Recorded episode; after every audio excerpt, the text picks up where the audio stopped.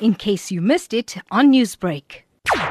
Officers blocked doors to the LOC or the line of control that divides the Pakistani and Indian zones of disputed Kashmir and is guarded by 700,000 troops on both sides. Gurmeet Singh is a retired Indian Army general. They are just fooling their own people. They are trying to instigate them. They are trying to, on the based on the rhetorics, they are herding them together and telling them to come up to LOC and cross it. it. Must be understood by them that it is Indian Army which is banning the LOC. The protesters refused to budge and threatened to stage an indefinite sit-in until the police lifted the blockade to the frontier. Security analyst Ravindra Sachdeva said it was good propaganda for Pakistan. Citizens of any country have the right to assemble and you know march wherever they want within their country. Their right stops at the territory or the boundary of the other country.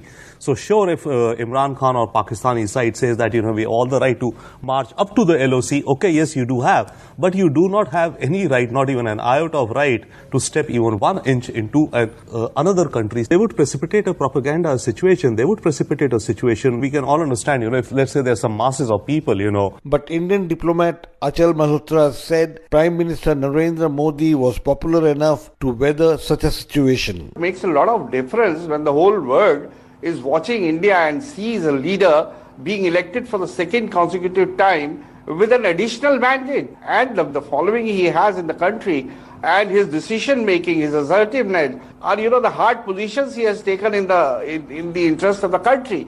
So that makes a lot of difference. People begin to listen to you carefully. The Kashmir lockdown sparked regional tensions, which were fueled by Pakistani Prime Minister Imran Khan's address to the annual gathering of the UN last month. That what sort of a mindset would lay siege to 8 million people with 900,000 troops? Women, children, sick people, locked in as animals.